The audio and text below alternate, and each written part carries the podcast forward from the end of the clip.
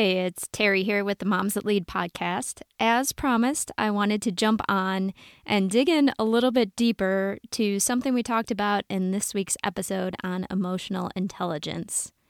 When we were talking about social awareness, one of the things that I mentioned was really important for gaining social awareness was active listening. So, today we're going to do a brief skill episode on active listening. I think it's best if we start off with what active listening is not. Now, first, I think active listening sometimes gets a bad name because people associate it with someone who just came from a training session on active listening and all of a sudden they are paraphrasing everything you say right back at you in a conversation. Although paraphrasing is one of the techniques to use for active listening, using it excessively and without any thought about the context is not the way that it's used most effectively. And frankly, it can get quite annoying. So that's one thing that active listening is not. Second, active listening is very different from combative or judgmental listening. Now, I have to say, I have been guilty of combative listening at some times. What that is, is when we are listening just to wait for the other person to make a mistake so that we can jump in and correct them. Yes, we're listening, but the goal is not to understand what they have to say.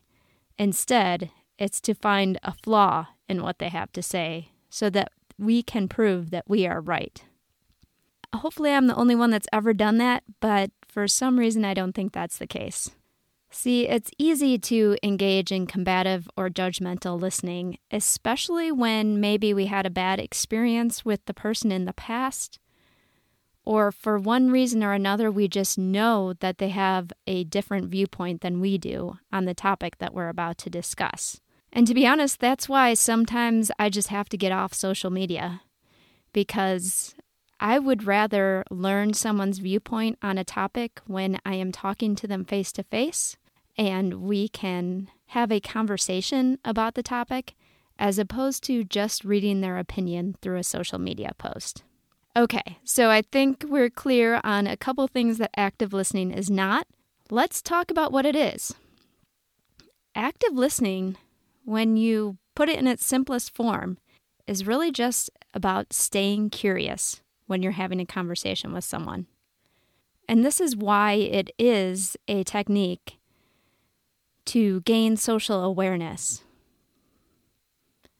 You're staying curious not just about the words that they have to say, but also about their emotions.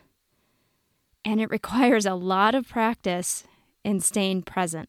So, what are some things you can do to become a better active listener?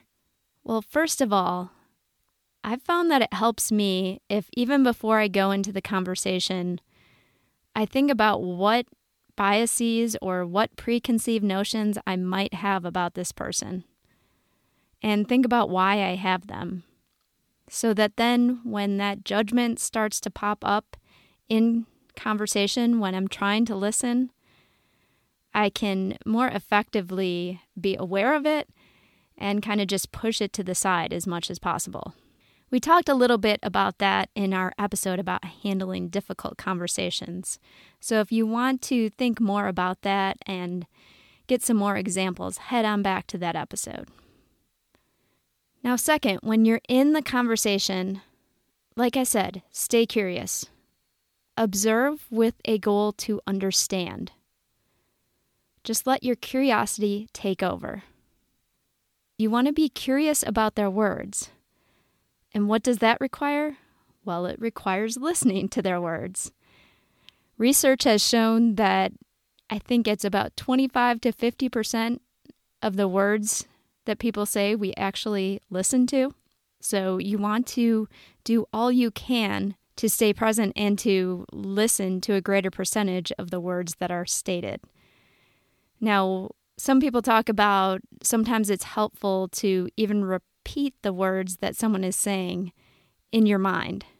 I think that's kind of a lot to handle when you're trying to listen to the next words that they're saying as well, but it might be something that's worth trying.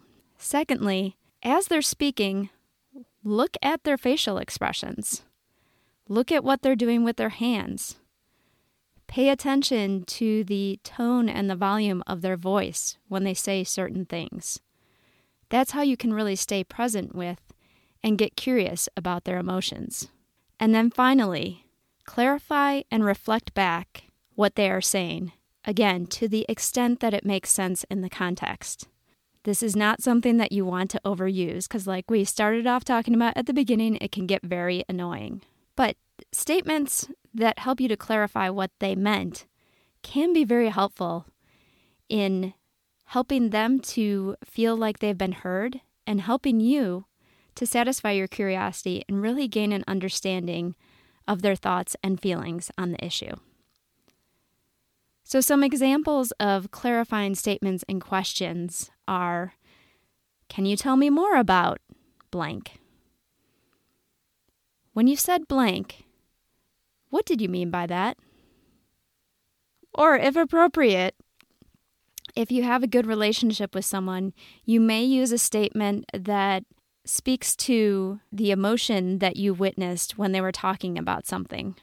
So, for example, if they were very passionate about something, you might say, When you said blank, I noticed that you got very passionate. You started talking more loudly and faster. What makes this so important to you? So you see what I did there.